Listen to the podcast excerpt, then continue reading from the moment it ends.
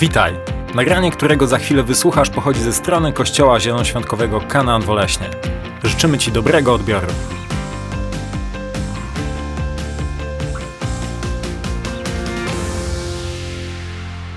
Miło Was wszystkich widzieć. Jakoś tak słońce zajaśniało w, nad naszym pięknym krajem i tak jakby nas tu też więcej dzisiaj, co mnie mega, mega cieszy.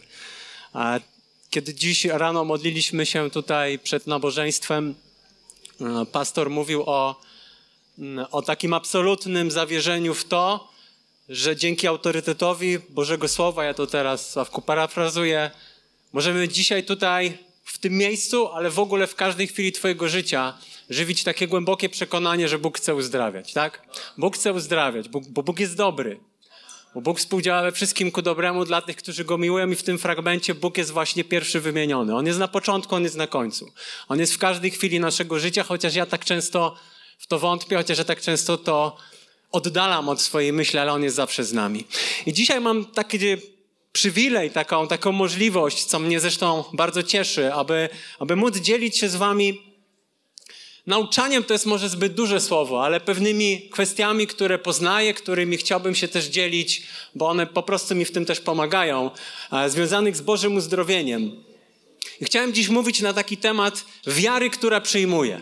Wiary, która przyjmuje. I jeśli byłeś tutaj, kiedy miałem tą przyjemność mówić za pierwszym razem, drugim, trzecim, to obiecałem, że każdy z, tych, mm, każdy z tych wypowiedzi zacznę takim fragmentem, który mamy ulokowany w drugim liście do Koryntian, w piątym rozdziale, w siódmym wersecie, gdzie jest napisane: Nasze postępowanie opiera się na wierze, a nie na tym, co widzialne. Nasze postępowanie opiera się na wierze, a nie na tym, co widzialne. Inne tłumaczenie Biblii Warszawskiej podoba mi się lekko bardziej, bo jest napisane tak: gdyż w wierze ona jest trudna do wymawiania po polsku, gdyż w wierze, a nie w oglądaniu pielgrzymujemy. I zawsze, kiedy czytam ten fragment, to pobudza on moją wyobraźnię, ponieważ dla mnie pielgrzymowanie to, to nie jest, wiecie, pójście 50 kilometrów na wschód do Lesna, ale jest to po prostu nasze życie. To pielgrzymowanie to jest ten nasz trud, kiedy wstajesz rano, kiedy idziesz do pracy, kiedy, kiedy wiedziesz to normalne, nazwijmy to życie, kiedy odwozisz swój samochód do mechanika, kiedy odprowadzasz dzieci do przedszkola, kiedy, gotujesz zupę i tak dalej, i tak dalej. I jeszcze inne tłumaczenie mówi, że idziemy więc przez życie, czyli innymi słowy pielgrzymujemy, idziemy więc przez życie kierując się wiarą, a nie tym, co widzimy. I o kim tutaj mówi autor listu do Koryntian. Mówi o nas. Zachęca nas do tego, abyśmy, kiedy idziemy przez życie, szli nie oglądając się na to, co dzieje się wokół nas i nie budowali naszej teologii, nie budowali naszego zrozumienia tego, kim jest Bóg, na podstawie tego, co się dzieje wokół nas, albo co dzieje się z naszymi ciałami, albo co dzieje się z naszą duszą, ale na tym, co mówi do nas Bóg przez swoje słowo. I to jest kluczowa kwestia i to jest bardzo, bardzo istotne w naszym życiu. I dzisiaj chciałbym przytoczyć kilka scen z dramatu, jaki opisany jest w Biblii. To słowo dramat nie, nie rozumy w naszych głowach w takim znaczeniu bezpośrednim, że dramat, czyli coś złego, ale dramat jako pewna forma stylistyczna, jako pewna forma wyrazu e, pisarska, więc Będziemy omawiać pewien dramat, który dział się w życiu Abrahama i Sary i podzielimy go na kilka scen, które rozgrywały się w pierwszej księdze Mojżeszowej, czy też w księdze rodzaju, bo możemy nazwać to tak bądź tak. Więc zaczniemy od powołania Abrama, który najpierw nazywał się Abramem, a później Bóg zmienił mu imię na Abraham i do tego też dojdziemy. I ojcem Abrama był Terach, potomek syna Noego Sema. Noe miał trzech synów: Sema, Hama i Jafeta. I ostatnio z moją żoną, kiedy rozmawialiśmy, to powiedziała mi taki dowcip, że to jest taki dowcip bardzo teologiczny, że Bóg wiedział, co robi, nie wprowadzając dzieci do Arki Noego. Ja kiedy rano się dziś obudziłem i pomyślałem sobie, że po prostu się będę modlił, spędzę sobie miło czas. Prawie zawsze jest tak, że moje dzieci się budzą w weekend bardzo wcześnie, a w tygodniu nie da się ich z łóżka zwlec. Więc modlę się i zwykle, kiedy ktoś rano wstaje, idzie skorzystać z toalety, więc mój starszy, starsze dziecko, czyli Samuel, korzysta z toalety i tak się zastanawiam, co on tam robi. Pokusiło mnie, że zerknąłem przez szczelinę w drzwiach i nie wiem dlaczego, ale jego głowa była w klozecie i nie wiem, czego on tam szukał. Więc Bóg wiedział, co robił, że nie zabrał, nie kazał Noemu zabierać dzieci. A to tak na marginesie. Więc mamy tutaj pewną linię. Więc Abraham wywodzi się bezpośrednio w linii z, po prostu z, mm, od, od Noego. I ojciec Abrama, czyli Terach, bierze swojego syna Abrama z żoną Saraj oraz wnuka Lota, aby udać się z nimi do Urchaldejskiego, do ziemi Kanan i zatrzymują się po drodze w Haranie, gdzie Terach umiera. To jest tak na marginesie, powiedzmy, że to są didaskalia tego dramatu. I mamy scenę pierwszą powołania Abrama. Będziemy czytać dzisiaj kilka wersetów. One są przydługawe, ale my je znamy. Prawdopodobnie je znasz już, większości z nas myślę znają ją od dziecka, bo gdzieś ta historia Abrahama, Sary, niepłodności Sary, ona się gdzieś przewija w ogóle jako taki motyw nawet na, na lekcjach języka polskiego. Więc w Księdze Rodzaju w 12 rozdziale od wers wersety 1 do 5 czytamy tak. Pan powiedział do Abrama, wyjdź ze swojej ziemi, zostaw swoich krewnych i dom swojego ojca i idź do ziemi, którą ci wskażę, a wywiodę z ciebie wielki naród i będę ci błogosławił, rozsławię twoje imię i staniesz się błogosławieństwem. Będę błogosławił błogosławiącym tobie, a gardzących tobą przeklnę. I będę błogosławione w tobie i będą błogosławione w Tobie wszystkie plemiona ziemi. Abram wyruszył więc tak, jak mu polecił Bóg, a poszedł z nim również Lot. Abram miał 75 lat, gdy wyszedł z Haranu. Zabrał ze sobą Saraj, swoją żonę, oraz, oraz Lota, swojego bratanka. Zabrał też cały dobytek, który zgromadził oraz służbę nabytą w Haranie. Wyszli, aby pójść do ziemi Kanaan. Tam też w końcu przybyli. I czytamy tutaj: wyjdź ze swojej ziemi, zostaw swoich krewnych i dom swojego ojca i idź do ziemi, którą ci wskażę. Posłuszeństwo Abrama jest niezwykłe, bo Abram na początku w ogóle nie miał zdefiniowane bezpośrednio od Boga, gdzie idą. Bóg na samym początku nie powiedział, dokąd prowadzi Abrama. Powiedział, że wychodzimy z pewnej ziemi, idziemy do innej. A wywiodłem z ciebie naród wielki i będę ci błogosławił, rozsławię twoje imię i staniesz się błogosławieństwem.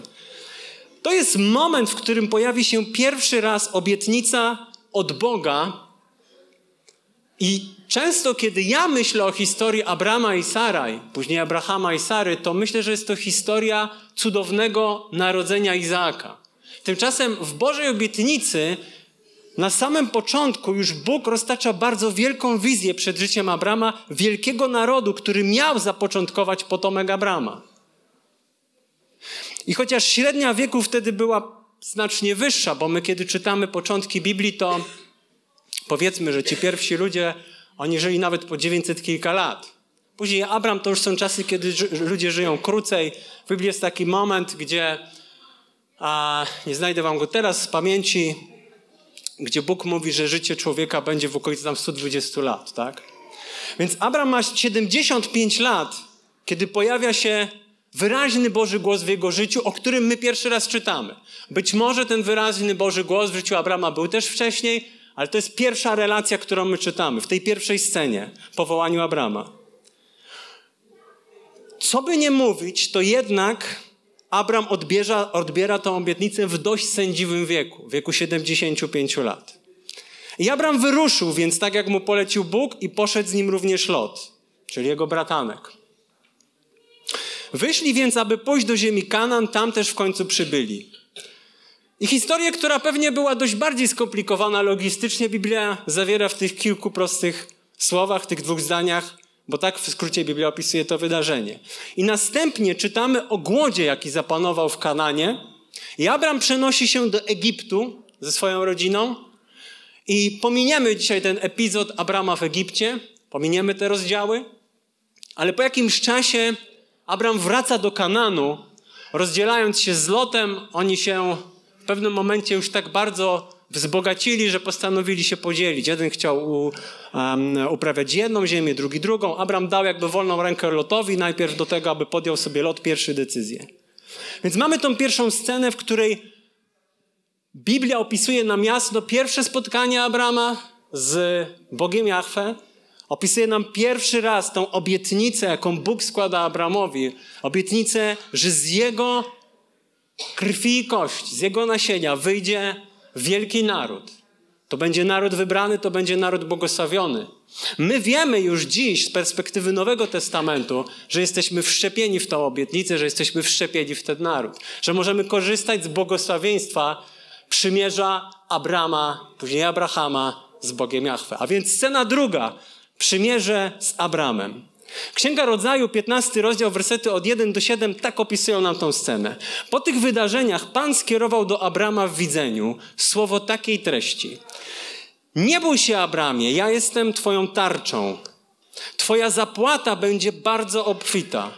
Abram odpowiedział: Wszechmocny Panie, co możesz mi dać, skoro odchodzę bezdzietny, a dziedzicem mienia mojego domu będzie Eliezer z Damaszku? I dodał: Nie dałeś mi potomka. Dziedziczyć będzie po mnie sługa, który urodził się w moim domu. Eliezer z Damaszku był spełnieniem, był domyślnym spełnieniem obietnicy, jaką w scenie poprzedniej mogliśmy czytać, kiedy Biblia opisuje nam pierwszą, klarowną, wręcz słyszalną naszymi uszami, kiedy to czytamy historię spotkania i e, Abrahama, Abrama z, z Bogiem Jahwe. Ale tutaj czytamy, że w życiu Abrama pojawia się naturalny, naturalny znak zapytania i, i pierwsza wątpliwość. I ja nie wiem, czy ja poprawnie czytam i poprawnie interpretuję ten fragment, kiedy czytam z taką intonacją: Nie dałeś mi potomka, bo brzmi to z wyrzutem. Być może powinienem przeczytać: Nie dałeś mi potomka. Dziedziczyć będzie po mnie sługa, który urodził się w moim domu. Być może Abraham było to spokojne. Być może myślał, że właśnie tak jest. Być może nie miał żadnej pretensji ani żadnego żalu do Boga. Ja tego nie wiem. Następnie wprowadził go na dwór i polecił. Bóg wyprowadził Abrama na dwór i polecił. Spójrz ku niebu, policz gwiazdy, jeśli zdołasz je policzyć. I oświadczył, tak liczne będzie Twoje potomstwo. I wtedy czytamy, jak Biblia bardzo kompaktowo opisuje reakcję Abrama. Wtedy uwierzył Panu. A on poczytał mu to za sprawiedliwość, on, czyli Bóg. Dalej powiedział: Ja jestem tym, który cię wywiódł z Ur Chaldejskiego, aby dać ci tę ziemię w posiadanie. Wtedy usłyszał słowo Pana, nie on będzie twoim dziedzicem, mowa o tym Eliezer, Eliezer, Elierze z Damaszku. Dziedziczyć po dziobie będzie ten, który wyjdzie z twojego wnętrza. Więc mamy Bożą obietnicę w pierwszym spotkaniu Abrama z Bogiem o wielkim narodzie, ale tutaj Bóg uszczegóławia to, że dziedziczyć będzie po tobie ten, który wyjdzie z twojego wnętrza. Abram miał pierwsze spotkanie z Bogiem mając 75 lat. W trakcie swojego powołania Abram usłyszał: Uczynię z ciebie wielki naród, a w trakcie tej drugiej sceny zawierania przymierza z Bogiem Jahwe słyszy: Spójrz ku niebu, policz gwiazdy, jeśli zdołasz je policzyć. Tak liczne będzie twoje potomstwo. I jest to obietnica, którą Bóg wypowiada Abramowi po raz drugi. I dodaje do tej obietnicy, że bezpośrednim potomkiem będzie ten, którego spłodzi Abram. Abram usłyszał dwa razy to samo. Reakcja za pierwszym razem była reakcją zaufania kompletnego. My nie czytamy o wątpliwościach Abrama. Ale kiedy za drugim razem czytamy, to czytamy o pewnych wątpliwościach, które pojawiają się w wypowiedzi Abrama, najprawdopodobniej wątpliwościach, a jeśli nie wątpliwościach, to pewnym pomyśle, który był zgoła inny od tego, co Bóg miał wobec Abrama. Ale Bóg się na to absolutnie nie obraził. Bóg zachęcił Abrama tymi słowami: Wyjdź na dwór, spójrz ku niebu, policz gwiazdy, jeśli zdołasz je policzyć. Tak liczne będzie Twoje potomstwo. I wtedy Abram uwierzył.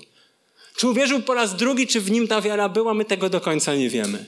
Ale Abram opisywany w 15 rozdziale Księgi Rodzaju jest Abramem, który otrzymał słowo od Boga: wyjdź z ziemi, od swojej rodziny, z domu swojego ojca, idź do ziemi, którą ci wskażę. I na pewno w jego głowie pojawiały się jakieś pytania. Na pewno. Bo to się wszystko dzieje w jakimś czasie. Skoro powiedział bezpośrednio do Boga, że być może ma się to zrealizować przez jego sługę, Że być może, może wydarzy się jeszcze coś innego. Dodatkowo Abraham powiedział, zwróćmy na to uwagę, skoro odchodzę bezdzietny. Najprawdopodobniej perspektywa Abrama była, że już powoli kończy się jego życie, bo mówi do Boga: Odchodzę bezdzietny. Gdyby tak tylko wiedział, co jeszcze się wydarzy w jego życiu. I chcę Tobie dzisiaj powiedzieć, że być może przyszedłeś do tego miejsca i są w Twojej głowie czarne myśli, smutne myśli, złe myśli, ale pomyśl sobie o tym, że Bóg ma przed Tobą na pewno jeszcze jakiś krótszy bądź dłuższy czas życia. I czasami, kiedy mielibyśmy taką świadomość, że możemy obejrzeć nasz film z naszego życia, czyli zrobić taki nie powrót do przeszłości, ale wybieg w przyszłość, to być może bylibyśmy zawstydzeni tym, co Bóg ma dla nas. To najprawdopodobniej bylibyśmy zawstydzeni tym, co Bóg ma dla nas. Więc Bóg dziś dzisiaj chce Ciebie i mnie natchnąć. Chce Ciebie i mnie natchnąć, że każde spotkanie z Nim, tak jak pierwsze, tak i drugie spotkanie Boga z Abramem, jest spotkaniem z Bogiem łaski, jest spotkaniem z Bogiem, który ma konkretne obietnice, który ma konkretne słowo, który ma konkretny plan dla Twojego i dla mojego życia. I są różne pytania w naszym życiu i to jest normalne. Więc Abraham pomyślał, że jego dziedzicem będzie ten Eliezer. I to może brzmieć jak przypomnienie Bogu. Wiecie, ta wypowiedź Abrama w tym, w tym drugim scenie może brzmieć jakbym tak... My tak czasem mamy, że chcemy coś przypomnieć Bogu. O tym fakcie, jaki znamy od 11 rozdziału, kiedy w 11 rozdziale Księgi Rodzaju my czytamy, że Sara była niepłodna. To jest dla nas jasne. A więc pozostaje sługa Eliezer. To jest pierwszy pomysł, jaki się rodzi w głowie Abrama. Albo po prostu odejdę bezdzietny i ktoś przejmie po mnie tą schedę, prawdopodobnie będzie właśnie to mój sługa. Ja już odchodzę. Tak być może zaczął sobie wyobrażać to Abram. Tak najprawdopodobniej zaczął to sobie Abram wyobrażać. Biblia nie opisuje emocji jego, natomiast ze słów Abrama ciężko wyczytać optymizm. Ale Bóg mu przypomina, i czytam to po raz kolejny: spójrz ku niebu, policz gwiazdy. I wtedy Abram uwierzył. I to jest niesamowite. Wierzę, że Bóg cierpliwie przypomniał Abramowi i cierpliwie chce nam też przypominać swoje obietnice, na którą Abram już za pierwszym razem odpowiedział zaufaniem, ale co się zwykle dzieje w naszym życiu i co się najwidoczniej działo też życie Abra Abrama. Pojawiają się powątpiewania, pojawiają się inne pomysły na rozwiązanie sytuacji. To są bardzo racjonalne pomysły. To są naprawdę racjonalne pomysły. A czasami najzwyczajniej w świecie zapominamy, co Bóg do nas powiedział. Najzwyczajniej w świecie gdzieś nam się to ulatnia. Nie wiem, zgodzisz się ze mną bądź nie, ale w swoim życiu miałem wielokrotnie taką sytuację, kiedy Bóg do mnie przemawiał przez czyjeś usta, przez Boże Słowo, przez to, kiedy słuchałem jakiegoś kazania, przez pewne odczucia, jakie były w moim wnętrzu. I zawsze, kiedy pojawiało się to po raz pierwszy, byłem święcie przekonany, że to się na pewno wydarzy. Ale kiedy upływał jakiś czas i nic się nie działo, to albo zapominałem, albo racjonalizowałem, albo myślałem sobie, że może się pomyliłem, albo przesłyszałem, albo prze, w, przekombinowałem w zrozumieniu i tak dalej, i tak dalej. Ja buduję swego rodzaju napięcie i ono za chwilkę zostanie rozładowane. Bo Bóg jest Bogiem łaski, Bóg jest Bogiem dobroci, On jest naprawdę bardzo dobry w budowaniu czasami pewnej historii, pewnego napięcia. Ale uwierzcie mi, że Boży początek i Boży koniec jest od początku w Bożym planie i Bóg jest dobrym Bogiem. Ostatecznie Abraham uwierzył i Bóg po, poczytał mu to za sprawiedliwość. I nie wiem, jak ty, kiedy ja tobie to opowiadam, bo może masz inne emocje. Ja studiowałem ten roz, te, te, te rozdziały bardzo mocno w nocy z piątku na sobotę, do tego stopnia, że już już miałem tego dość, postanowiłem pójść spać. Ale kiedy odkryłem te trzy sceny, pomyślałem sobie, że właśnie tak ułożę tą wypowiedź. I kiedy przeczytałem o tej drugiej i że Bóg poczytał mu to za sprawiedliwość, to odetchnąłem. Uf, Bóg jest Bogiem łaski. Nie wkurzył się na Abrama. Nie poczytał mu tego jako niesprawiedliwość, ale jako sprawiedliwość, bo Abram ostatecznie uwierzył.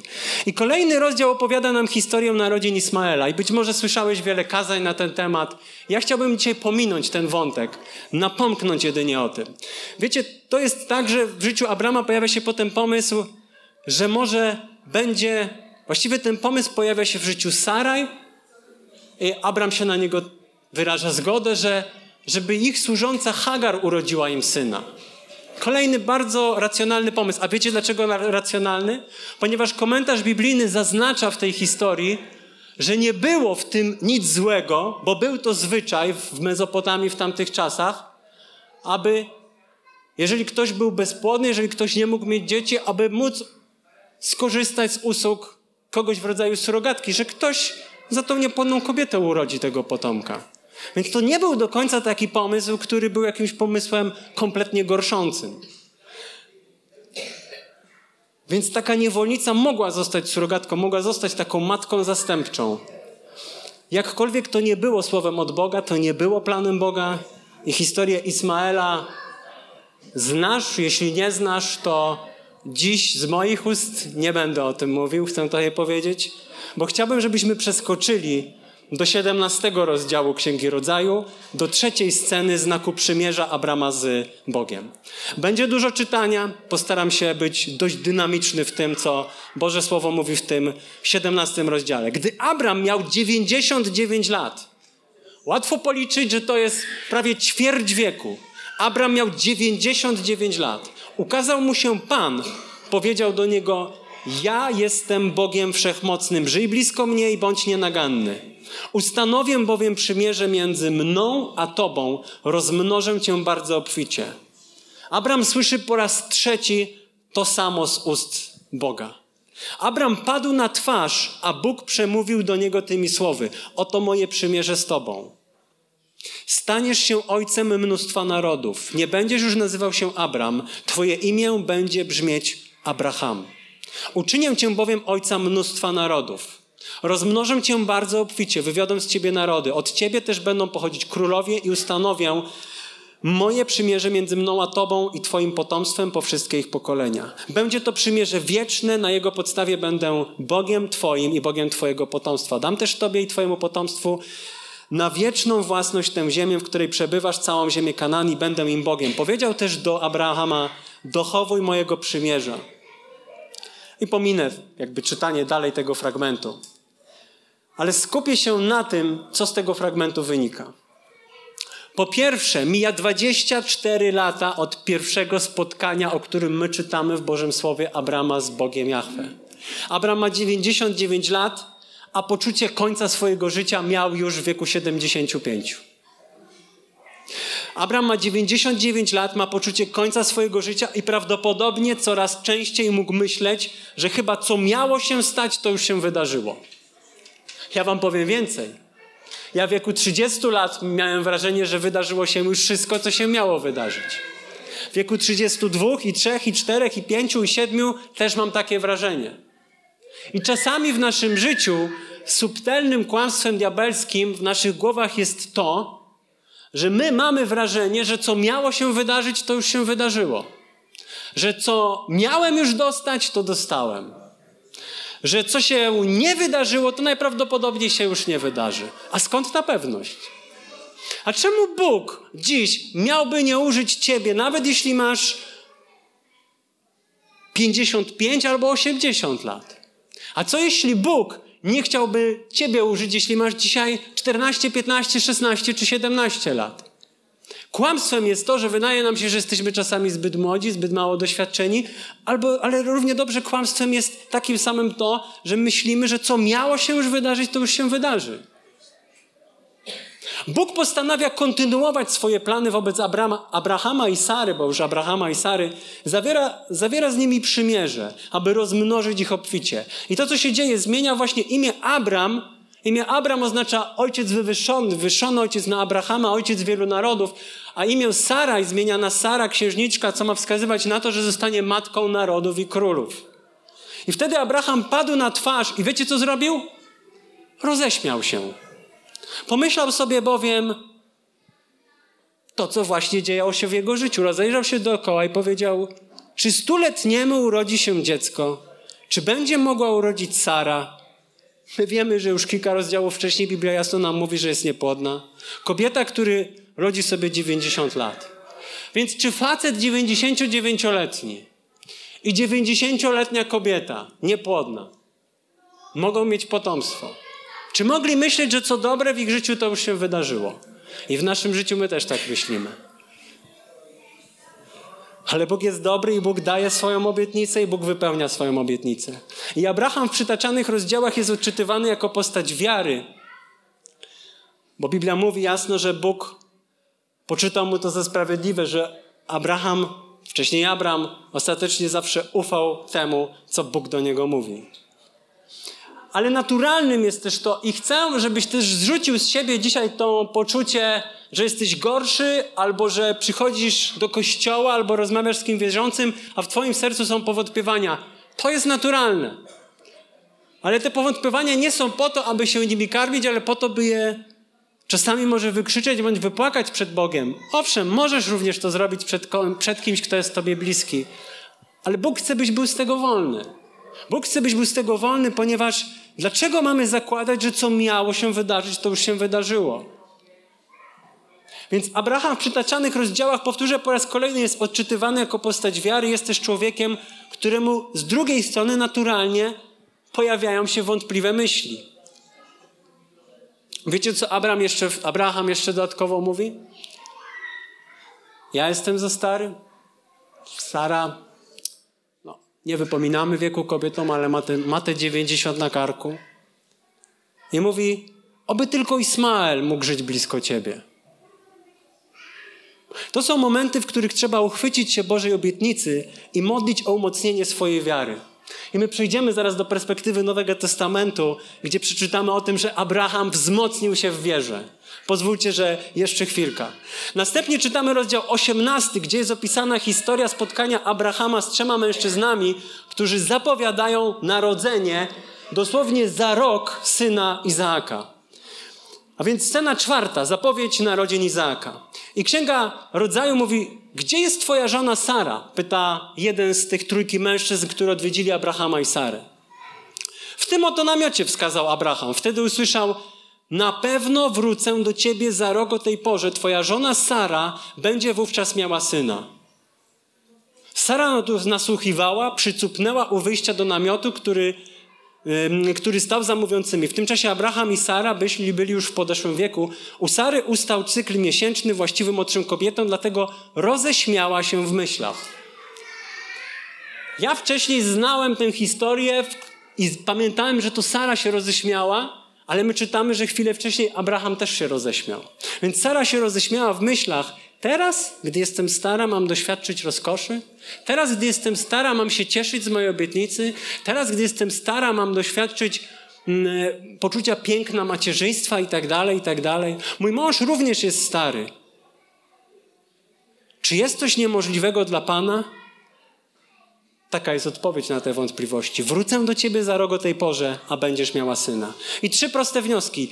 Tak jak zaśmiał się Abraham, zaśmiała się Sara to nie było tak, że byli ludźmi, którzy kompletnie ufając Bogu, bo wierzę, że naprawdę ufali Bogu i byli Mu poddani i żyli w taki sposób, że On ciągle to o nich mówił, to naturalnym było, że były jakiegoś rodzaju wątpliwości. Ale nagle Abraham i Sara przez tyle lat, przez ćwierć wieczu do, dostają jakieś ogólne obietnice bez wskazania dat, ale w pewnym momencie Abraham i Sara otrzymują wyznaczoną datę porodu gdzie wszystko wydaje się krzyczeć przeciw temu, gdzie wszystko jest kompletnie postawione do góry nogami. Otrzymują datę porodu, a Bóg przypomina, czy jest coś niemożliwego dla Pana. I Bóg dzisiaj do mnie i do Ciebie przypomina, czy jest coś niemożliwego. Cokolwiek złego jest w Twoim życiu, Bóg Cię dzisiaj pyta, czy jest coś niemożliwego dla mnie, czy to, co Ciebie dzisiaj spotyka, czy to jest niemożliwe, aby Bóg to zmienił. Czy choroba, z którą się zmagasz, jest niemożliwa, aby Bóg ją uzdrowił? Czy sytuacja, w której jesteś, czy jest to niemożliwe dla Boga, żeby On coś z tym zrobił? Powiem Tobie, co z tej historii wyciągam. Dziś możesz otrzymać Bożą obietnicę, to nie będzie słowo i przekonanie, które Bóg do ciebie skieruje, ale ta obietnica już jest. Ona jest zapisana w Bożej Słowie, którą musisz przyjąć, którą się musisz nakarmić. I nie, że ktoś o ciebie się dziś pomodli i ty poczujesz się lepiej i złapiesz się tego, że się poczułeś lepiej. Musimy się złapać tego, co jest napisane w 53 rozdziale Ewangelii Zajasza i w całej Biblii, że Bóg chce uzdrawiać. Jezus nie odmówił nikomu uzdrowienia. Bóg, sam Bóg w osobie Chrystusa nie odmówił nikomu uzdrowienia, a sam Chrystus powiedział o sobie, że przyszedł czynić wolę Boga tu na ziemi. Więc jeśli nie widzisz Chrystusa w osobie jakiejś, w sensie nie, nie spotykasz się z Nim, Go nie słyszysz, to kiedy czytasz Boże Słowo, jeśli wierzysz w to, że Bóg jest, nasz niebiański Ojciec, tam w niebie, to On kontroluje Twoje życie. On ma odpowiedź na każde Twoje pytanie i On jest w stanie, tak jak Abrahamowi i Sarej wyznaczyć datę porodu, On jest w stanie wyznaczyć Tobie datę końca tego, co Ciebie spotyka. I być może dzisiaj jest ten dzień. Być może dzisiaj jest ten dzień. I Bóg przypomina, czy jest coś niemożliwego dla Pana. I scena finałowa, scena piąta. W księdze rozdziału 21 rozdziale czytamy, że Pan nawiedził też Sarę tak, jak zapowiedział. I spełnił wobec niej to, co przyobiecał. Sara poczęła i Abraham był już stary, i gdy Abraham był już stary, urodziła mu syna. Stało się to w oznaczonym przez Boga czasie. Abraham nadał swojemu synowi, którego urodziła Sara, imię Izaak. Od obietnicy do realizacji minęło 25 lat. W swoim czasie, bo Biblia mówi tak, cytując, stało się to w oznaczonym przez Boga czasie. W oznaczonym przez Boga czasie. I swoim sposobem Bóg zawsze dotrzymuje danego słowa i spełnia swoje obietnice. Posłuchaj to jeszcze raz. Posłuchaj to jeszcze raz. W swoim czasie stało się to w oznaczonym przez Boga czasie. Ja przypominam fragment biblijny. I swoim sposobem, w swoim czasie i swoim sposobem Bóg zawsze dotrzymuje danego słowa i spełnia swoje obietnice. Jeśli w Bożym Słowie jest obietnica uzdrowienia i jeśli Chrystus nikomu nie odmówił uzdrowienia, to dziś możemy przyjąć uzdrowienie, dziś możesz przyjąć uzdrowienie, czegokolwiek by ono nie dotyczyło. Odkrywając kolejne sceny, czytamy o wątpliwościach, czytamy o emocjach niewiary. One się pojawiają, ale one zostały pokonane. Obietnicą Bożą nie był sam Izaak. W mojej głowie, kiedy czytam tak cieleśnie, to jest to historia o tym, że ktoś był bezpłodny i oto urodził się syn. Ale w wymiarze duchowym to my dziś jesteśmy synami Abrahama. I to jest niezwykłe. I to jest absolutnie niezwykłe. To jest pewne przymierze, które Bóg zawarł z, z człowiekiem. Więc krótko kilka wniosków. Wiara Abrahama nie opierała się na niczym widzialnym, lecz na Bożym Słowie, które zmienia nas od wewnątrz. Wiecie, Bóg spotykał się z Abrahamem, Abraham słyszał Boże Słowo. My dziś czytamy to Boże Słowo. Nam by się wydawało, że Abraham mógł spotkać Boga i słyszał. Ja chcę tutaj powiedzieć, my dzisiaj możemy przeczytać całe Boże Słowo. Abraham, to jest piękne, że rozmawiał z Bogiem twarzą w twarz. Biblia nie mówi twarzą w twarz, no ale, ale rozmawiał. W jakiś sposób komunikował. Jest to może dla nas jakiegoś rodzaju tajemnicą. On słyszał ten głos Boga. My dziś mamy dostęp do całego Bożego Słowa, natchnionego przez osobę Ducha Świętego. Narodziny Izaaka zostały wypróbowane. To jest, to jest inny temat, to jest inna lekcja, która, która jest dla naszego życia. Narodziny Izaaka zostały wypróbowane. Ja tylko w skrócie powiem, że kiedy narodził się ten Izaak, to, to nagle Jahwe mówi do, do Abrahama, aby oddał go w ofierze. Izaak chciał to zrobić, Bóg powstrzymał go przed samym faktem, który prawdopodobnie by się wydarzył, kiedy Izaak chciał oddać w ofierze swojego syna. Ta historia jest dramatyczna. Narodziny Izaka zostały wyprowane. Pan Bóg dotrzymuje swojej obietnicy. I posłuchaj tego bardzo mocno. To, co się dzieje po drodze, rodzi napięcia, rodzi wątpliwości, skłania do popełniania błędów. Czasem może ponieść nieodwołalne konsekwencje. Czytaj Ismael, jeszcze raz, to co się działo po drodze w życiu Abrahama, Sary, najpierw Abrama i Saraj, rodzi napięcia, rodzi wątpliwości, skłania do popełniania błędów, czasem może przynieść nieodwołalne konsekwencje. Ale co obiecuje Bóg? W księdze, którą czytamy najprawdopodobniej dość rzadko.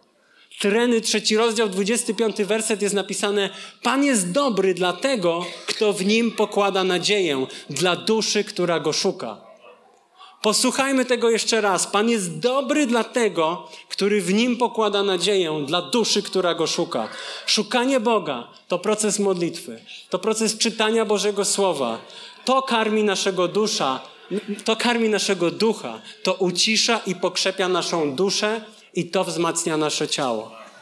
Pozwólcie, że powtórzę. Szukanie Boga to proces modlitwy i czytania Bożego Słowa. To karmi naszego ducha, ucisza i pokrzepia naszą duszę, czyli źródło naszych emocji, wzmacnia nasze ciało. Pan jest dobry.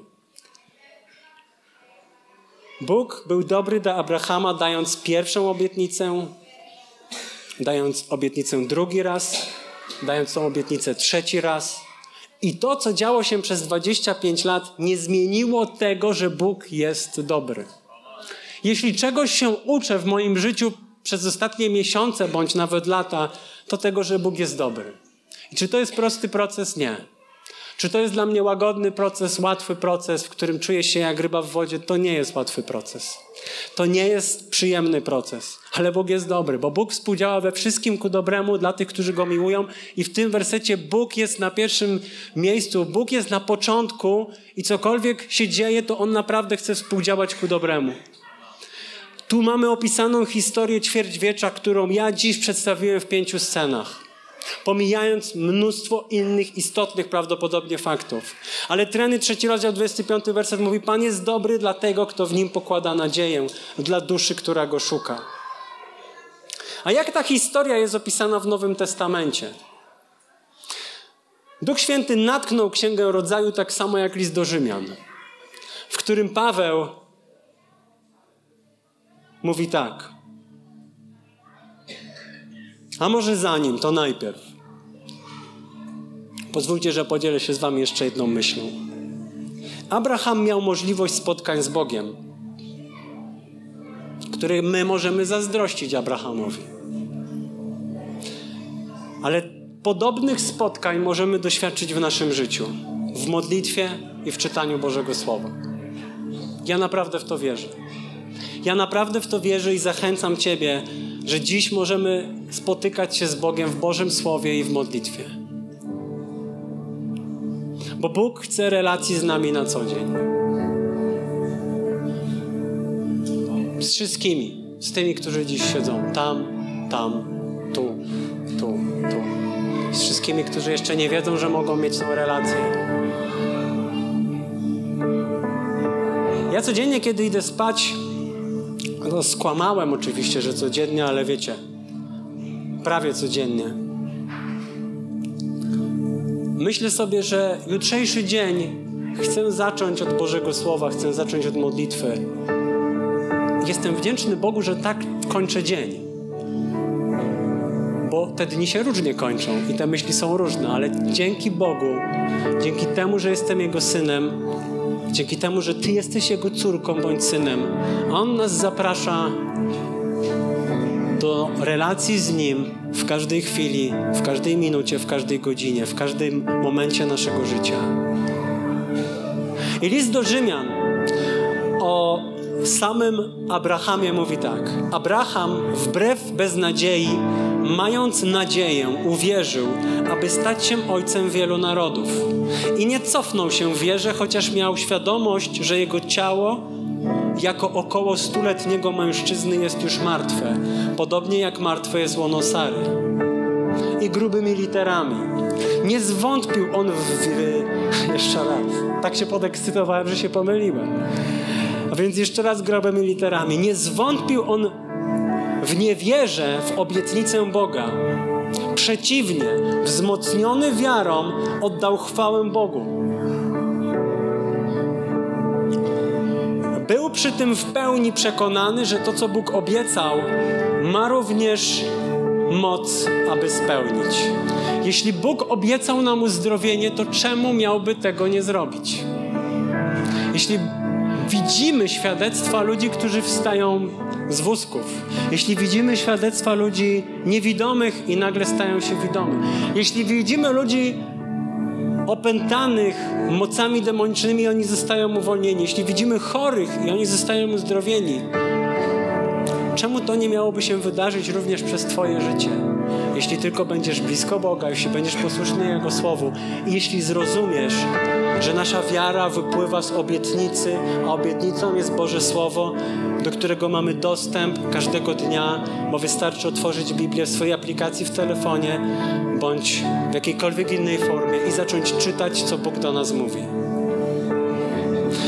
Właśnie dlatego uznane mu to zostało za sprawiedliwość. Nie czytamy przy tym, że uznane mu to zostało ze względu na niego. Stało się to również ze względu na nas. To jest coś, o czym dziś już mówiłem. Nam to zostało uznane wierzącym w tego, który wzbudził z martwych Jezusa, naszego Pana, wydanego za nasze upadki i wzbudzonego dla naszego usprawiedliwienia. I ten fragment opisuje nam z perspektywy Nowego Testamentu, jak postąpił Abraham. Nie zwątpił w Bożą obietnicę. Powątpiewał, ale nie zwątpił. Wzmocniony wiarą oddał chwałę Bogu. Był przekonany w pełni, że to, co Bóg obiecał, ma również moc spełnić. I pozwólcie jeszcze o moje dwie myśli już na zakończenie.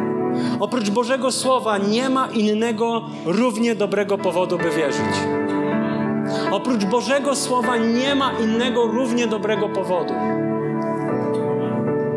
Poznamy tą historię o Pawle, o którym raz ludzie powiedzieli tak, ale za chwilę powiedzieli tak. Kiedy ukąsiła go żmija, to powiedzieli jedno, a za chwilę powiedzieli, że jest Bogiem. To są, wiecie, my mówimy, że Bóg oddziela nasze grzechy jak od wschód od zachodu, ale opinie, które my często wypowiadamy, albo ludzie o nas, to czasami też są jak od wschód od zachodu. To jak my czasem postrzegamy Boga, to jest czasami też odległość jak wschód od zachodu. Oprócz Bożego Słowa nie ma żadnego innego równie dobrego powodu, by wierzyć. I druga myśl, Boże Słowo na temat uzdrowienia jest równie jasne i zrozumiałe jak obietnica dana Abrahamowi. 53 rozdział Księgi Izajasza mówi, wzgardzony był i opuszczony przez ludzi, był człowiekiem obeznanym z cierpieniem, zaznajomionym z chorobą. Mowa o Jezusie, kimś, przed kim zakrywa się twarz. Wzgardzony był tak, że nawet nie zwracaliśmy na niego uwagi. Tymczasem On wziął na siebie nasze choroby, dźwigał nasze cierpienia, a myśmy myśleli, że w nawiasie słusznie jest zraniony, uderzony przez Boga i umęczony. Chrystus poniósł na krzyż każdą chorobę i nigdy nie odmówił nikomu, chodząc po ziemi uzdrowienia. Nigdy nikomu nie odmówił uzdrowienia. Kiedy ostatni raz mówiłem na temat Bożego uzdrowienia, mówiłem, że Chrystus jest Bogiem współczującym, bo to wynika z Bożego serca, że On jest dla nas dobry. On jest dla nas dobry. I Pan Jezus daje nam taką wskazówkę odnośnie modlitwy. W Ewangelii Marka w 11 rozdziale, w 24 wersecie czytamy tak. Dlatego mówię wam, wierzcie, że otrzymaliście już to wszystko, o co modlicie się i prosicie, a spełni się wam. Skądś tą wiarę trzeba wykrzesać. Noe skądś musiał mieć tą wiarę, aby zbudować tą wielką arkę. Ludzie, którzy przychodzili do Chrystusa, byli zachęceni słowami Chrystusa: Twoja wiara cię uzdrowiła. Przychodzili z konkretną wiarą, bo już gdzieś prawdopodobnie słyszeli, co Chrystus robi i wierzyli w słowo, które jest wypowiedziane odnośnie uzdrowienia, że On poniósł każdą chorobę na, swój, na, na, na krzyż, dźwigał nasze cierpienia został uderzony przez Boga umęczony, lecz został przybity za nasze przestępstwa, zgnieciony za nasze winy. Spadła na niego kara w imię naszego pokoju, a jego ranami zostaliśmy. Powiedz to pod swoim dzisiaj. Powiedz to dzisiaj w swojej duszy, powiedz to dzisiaj w swoim duchu. Uzdrowieni. W jego, jego ranami zostaliśmy uzdrowieni, uleczeni. Pan Jezus dziękuję, że ojciec wysłuchał go, zanim łazarz wstaje z grobu. Ja ostatnio mówiłem o pewnej historii, kiedy mamy przyjaciół Chrystusa, Martę, Marię i Łazarza, i łazarz umiera.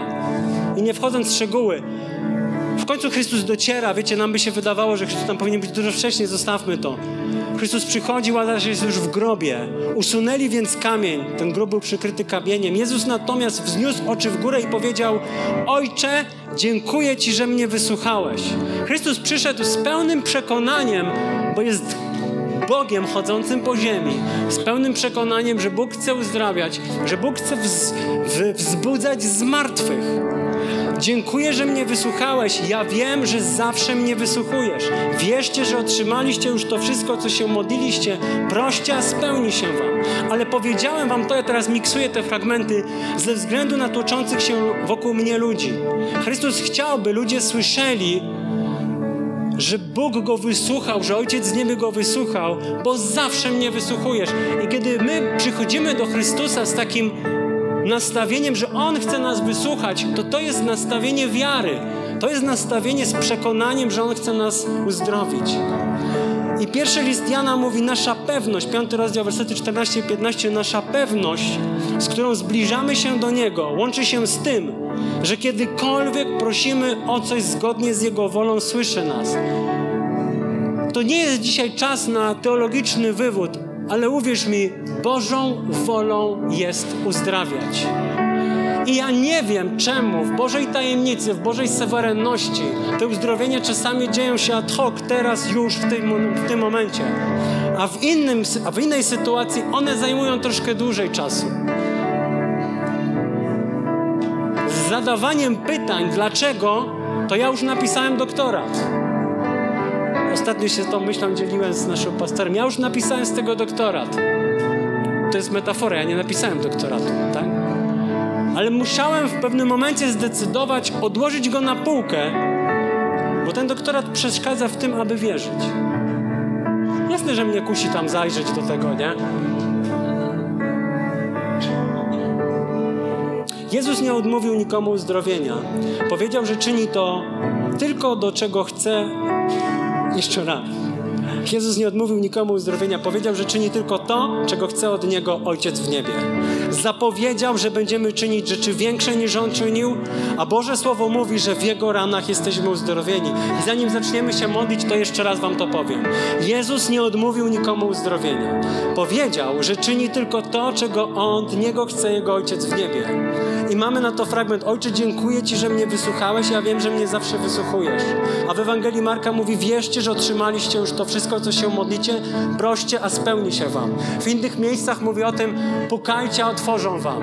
Czasami to pukajcie może trwać troszeczkę dłużej. Czasami to pukanie może zająć więcej czasu. Jezus nie odmówił nikomu uzdrowienia. Powiedział, że czyni tylko to, czego chce od Niego Ojciec w niebie. Zapowiedział, że będziemy czynić rzeczy większe niż On czynił. A Boże Słowo mówi, że w Jego ranach jesteśmy uzdrowieni. I Fred Francis Bosworth powiedział tak. Nauczanie się ufania Bogu, że On nas wysłuchuje, gdy się modlimy, jest o wiele większym błogosławieństwem niż samo uzdrowienie. Nasze poczucie zaufania Bogu jest absolutnie najważniejsze. Ale ja dzisiaj przychodzę do tego miejsca pełen ufności, że Bóg chce działać. I w naszych sercach wierzę, że rozpala dziś Duch Święty wiarę, że Bóg chce działać.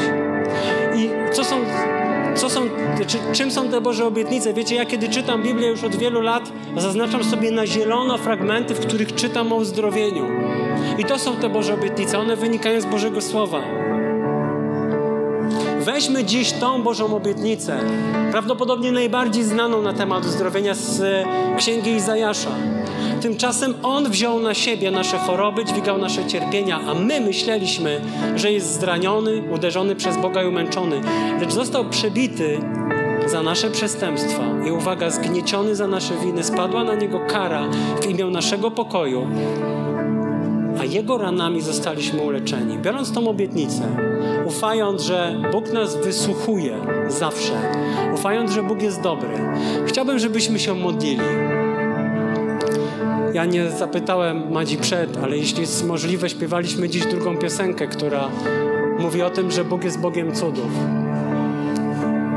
Jak mam Tobie nie zaufać, skoro cały jesteś prawdą? On jest prawdą. I nie wiem, z czym dzisiaj przychodzisz, jakim rodzajem choroby. Być może zostałeś przez kogoś zachęcony, aby odwiedzić to miejsce i tak słuchasz, słuchasz. Ktoś się tu ekscytuje na temat tego, że Bóg chce uzdrawiać. Chcę Tobie powiedzieć, dlaczego się ekscytuję w jednym zdaniu. Ekscytuję się, ponieważ toczę jakąś wojnę o uzdrowienie również mojego ciała. I to nie jest walka prosta, ponieważ z punktu diagnostyki lekarskiej jest to uciążliwa choroba przypisana mi na całe lata. Ale jeśli miałbym to zmierzyć i zważyć z Bożą obietnicą i z Bożym Słowem, to ta diagnoza lekarska wypada absolutnie blado. I wybieram wierzyć w Boże Słowo. Wybieram wierzyć w proces uzdrowienia. Wybieram pukać i modlić się aż mi zostanie odpowiedziane. Wybieram ufać Panu Jezusowi. Wybieram ufać Jego obietnicy. Więc chciałbym, żebyśmy się dzisiaj modlili. Chciałbym, żebyśmy się modlili o to, abyś został uzdrowiony. Chciałbym, żebyśmy dzisiaj zrozumieli tą prawdę, że ufamy Jezusowi na podstawie tego, co mówi Jego Słowo. Witaj ponownie. Dziękujemy za wysłuchanie tego nagrania i mamy nadzieję, że pomoże Ci ono zbliżyć się do Boga. Jeśli dziś podejmujesz decyzję o zaufaniu Jezusowi i uznaniu Go Twoim Zbawicielem, to chcemy Ci pogratulować. Modlimy się o Boże działanie w Twoim życiu i zapraszamy Cię serdecznie do Kanaanu, ponieważ wierzymy, że Kościół, czyli wspólnota wierzących ludzi, to najlepsze miejsce do wzrostu i rozwoju duchowego. Szczegóły dotyczące naszych spotkań znajdziesz na stronie www.kanan.pl oraz w naszych mediach społecznościowych.